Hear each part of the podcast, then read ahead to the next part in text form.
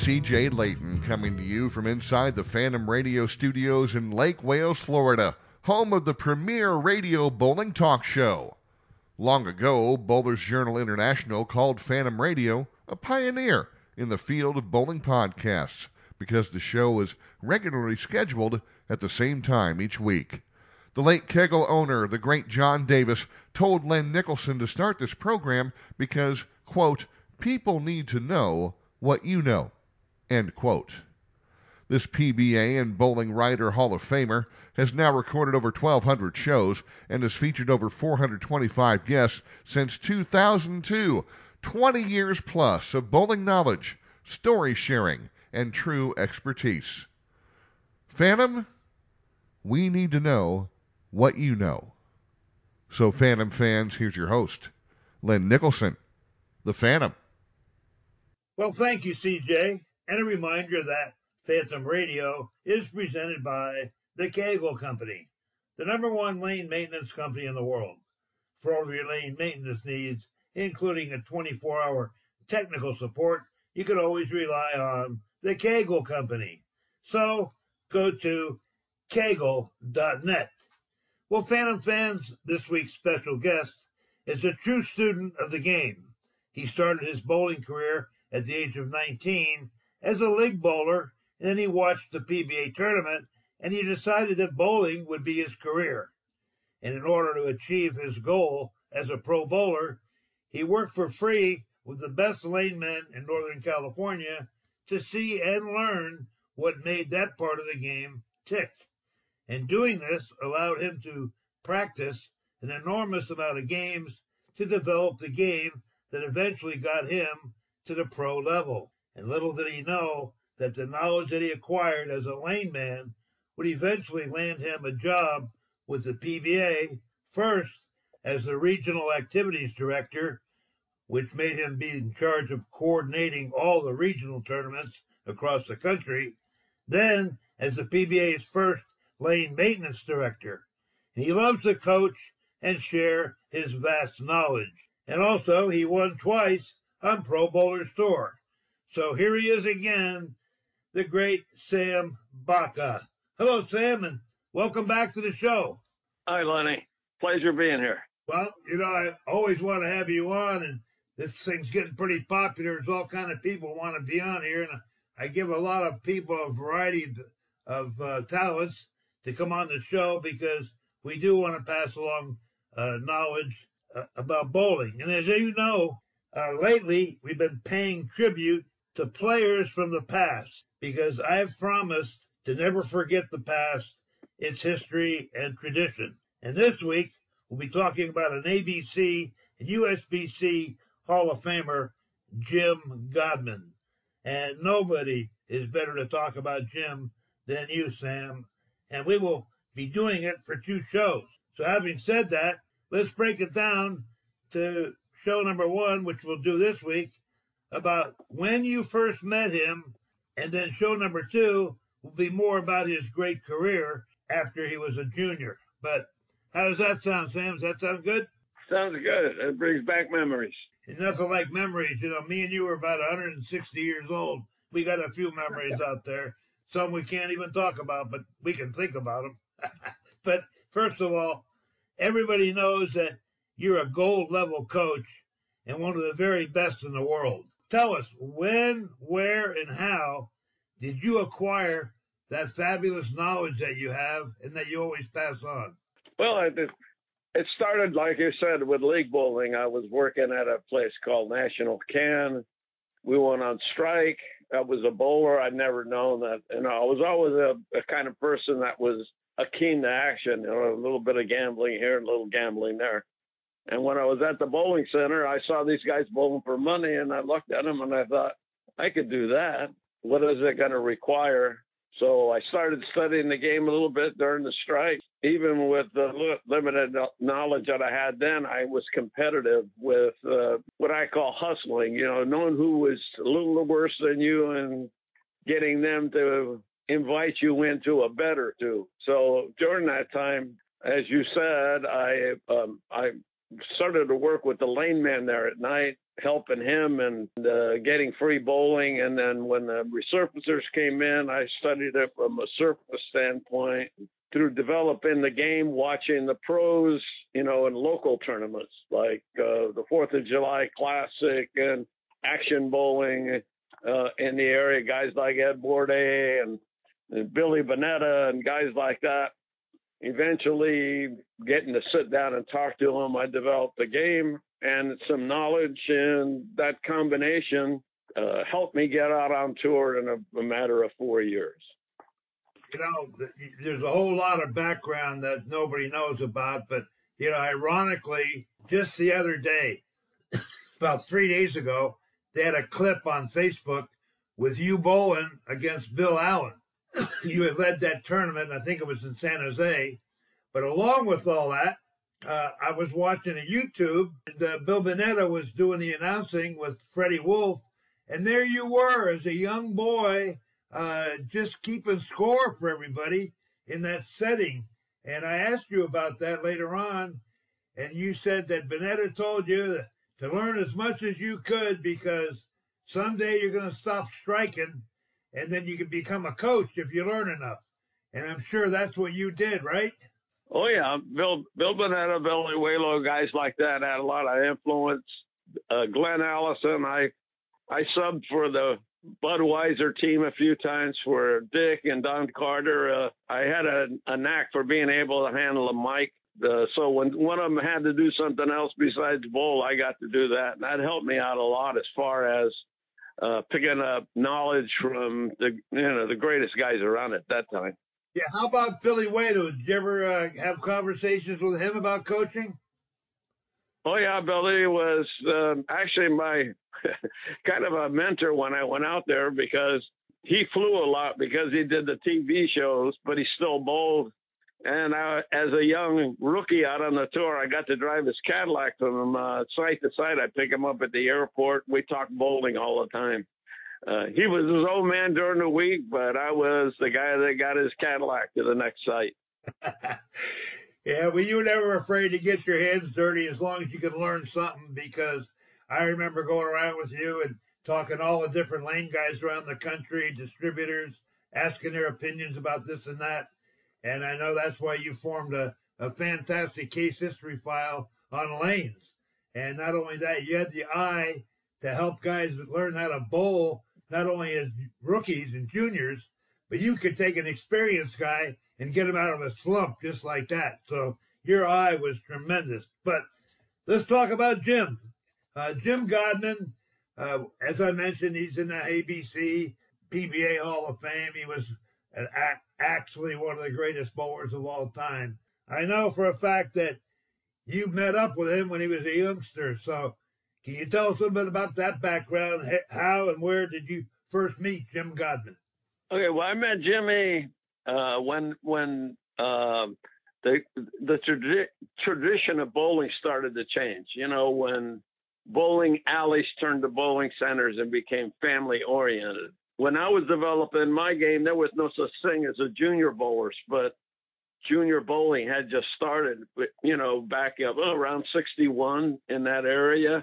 And so all of a sudden, when I would be hanging around the bowling center, sometimes actually falling asleep in a booth after bowling for money all night.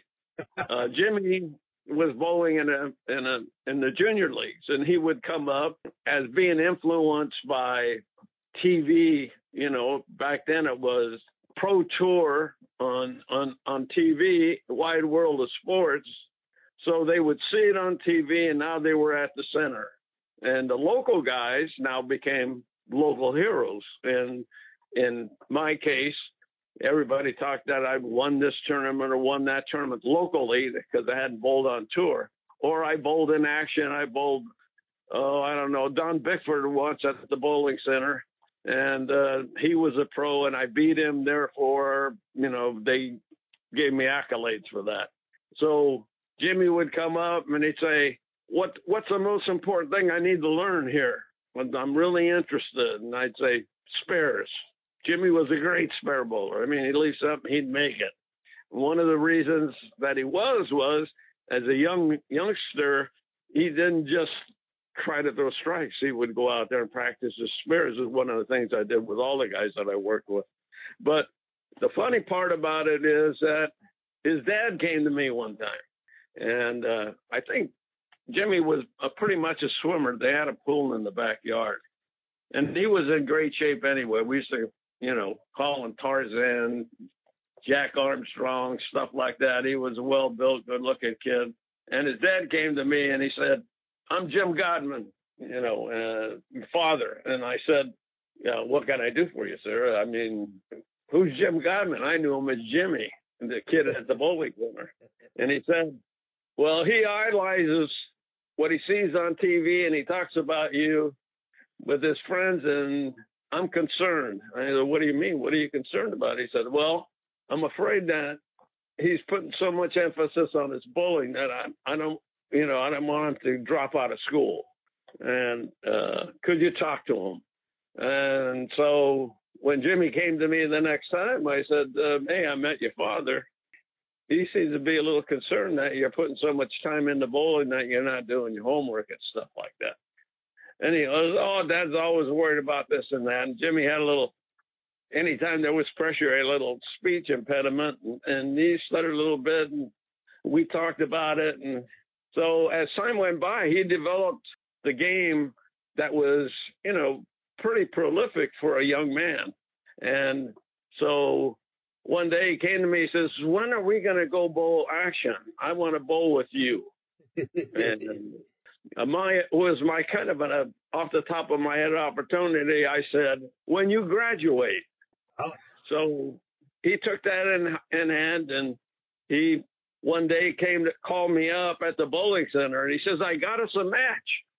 And I said, What do you mean you got us a match? He said, he says, I got us a doubles match. I graduated a week ago.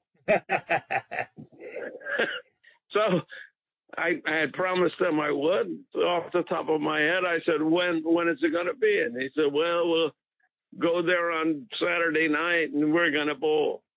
So I didn't ask who it was going to be because I could see that he was competitive. You know, I watch him bowl. And uh, so we show up at Mills Bowl, Alameda, lo and behold, he's got us a match with Ed Schuler and Mel Fluelling, who are probably two of the better pot game bowlers in the area. I would say. yeah. we we start off the match, I think right around like back then, you know, five five five five uh, five dollars a game and uh, two game match, ten dollars on total. So okay, so we go out. They they sweep us the first time. Uh, we're competitive though. We're close. So the next time they beat us, we split the match, but we lose the total. During that time, uh, I knew the manager real well there, but Jimmy didn't know anybody there. And uh, so Ed Schuler's backer comes in and starts mouthing off in the back uh, about what this is a stupid match, just so kid can't bowl, this, that, and the other thing. And uh, so finally, I got tired of it, and I went up. I said, 200 on the next match. and uh, uh, the guy, I knew uh, Bernie, the manager, and I went up and I said, Bernie, I need, I might need some cash. You, you know, and he'd lend me money before if I needed it. So I told the guy 200 on with Bernie here.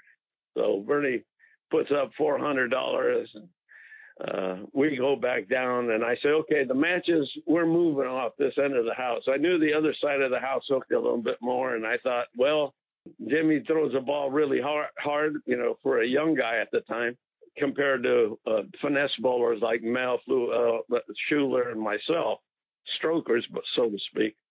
And uh, so we moved to in front of the house. I knew they would hook more, you know, most bowling's in front of the desk.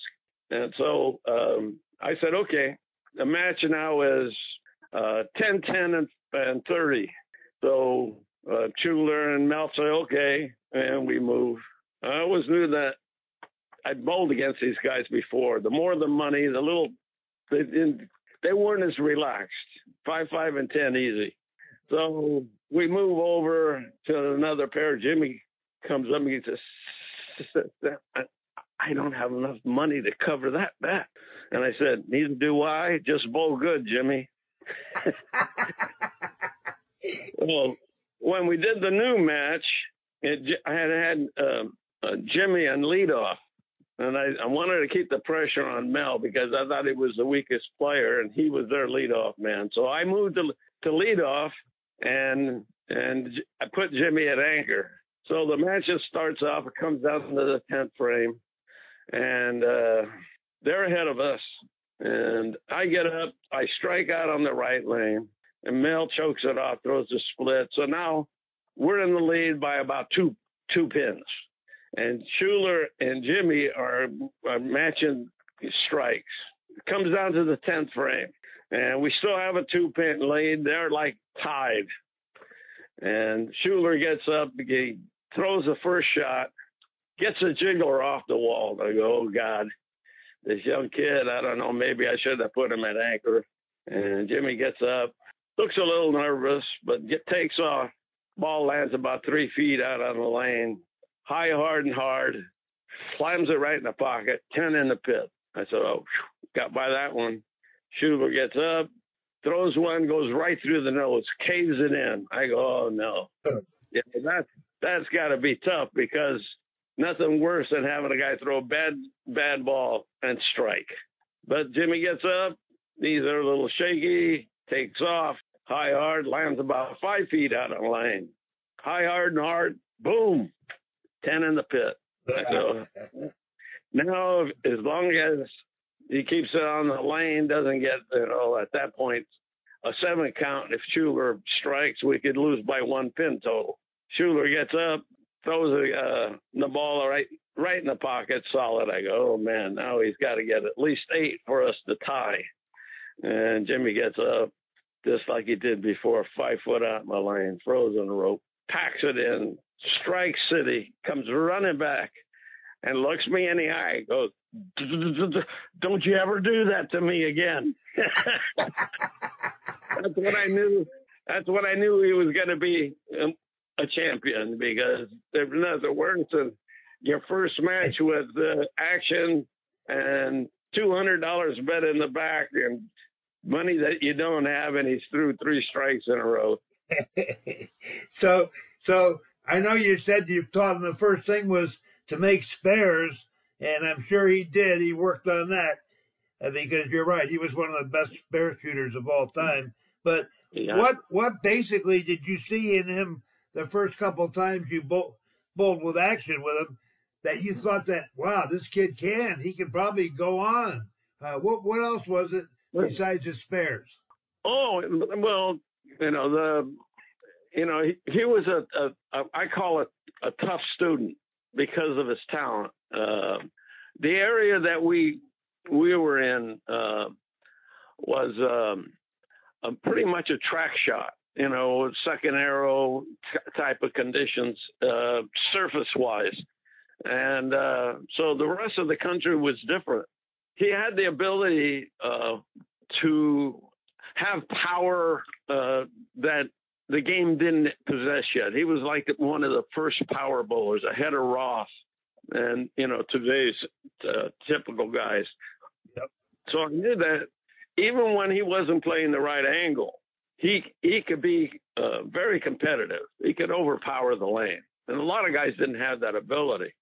Uh, the fact that he could withstand the pressure that I put on him my first match showed me that he had the you know the self confidence to get up and make a shot under pressure, and that's one of the things you need. One of the things that uh, I always tell guys, uh, especially in action bowling, is the ability to handle the pressure because there's it's not like bowling let's say on the tour. The pressure really comes on the tv show. Uh, you're bowling a num- against a number when you're qualifying but it's like bowling for uh, action when you're on the tv show. It's a one game match. You got to win uh, there's you know you can't bowl 300 the next game and catch up. Yeah. So it's like bowling action when you're on the TV show, but not so much in the qualifying. I, I call some guys front runners. The fact that they're not bowling an individual, they're bowling a number, makes them good qualifiers. But the guys that are great are good qualifiers, and they're good at uh, at match play, so to speak, sudden death. Yeah, well, when he went out there, you know, he became the rookie of the year, and I know because we we got to know each other really well as time went by, and I knew that you guys had gone around the Bay Area, uh, bowling action. There was a lot of good bowlers in the Bay Area back in the day, uh, but he always attributed everything to you, Sam. And unfortunately, we lost him a couple years ago. But I can't wait for the next segment of this show to talk about his career a little bit more. But you got anything to say before we have to close? Yeah, Jimmy. Jimmy was not only one of my best students, uh, made me look good, but he was a good friend, and uh, I miss him. Yeah, so do I, Pards. So do I. Well, we could talk for hours and hours about all the guys you helped, and we will mention a few of those next week. But the old clock at all does tell us we're out of time, and it's unbelievable how quickly the time flies on this show. But that's why they call it the fastest show in all of sports. But Pards, I really enjoyed talking with you and reliving the old days. I can't wait to do it again next week. As I said, we're going to talk more about his career. But in closing, do you have one final thing to talk about? I just, uh, just that basically how the game still survives with all the changes. I really admire the guys that are out there today because it's a different venue, uh, let's say. I mean, uh, I watched that uh, guy from Australia the other day. He changed bowling balls, he changed deliveries.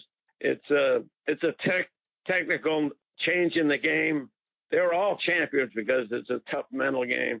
But I really do uh, appreciate what I see the guys doing today versus what they used to do. Well, you're a real pro, and to realize what's going on, a lot of old timers look down at today's players because of it's so much more equipment than it is execution. But as you know, you still got to execute. So, having said that, uh, we want to thank our sponsors, Storm Bowling, Bill Chrisman and his wife Barbara, Brad Edelman from the High Roller, and our newest sponsor, Dave Kowalski. He's a former president of the Michigan State Coaches Association. They got 7,000 junior bowlers up there, so that's a good sign for our sport. Looking forward to talking to Sam again next week. So, bowling fans, and trouble. this is the Phantom. and you need some love and care and nothing well nothing is going right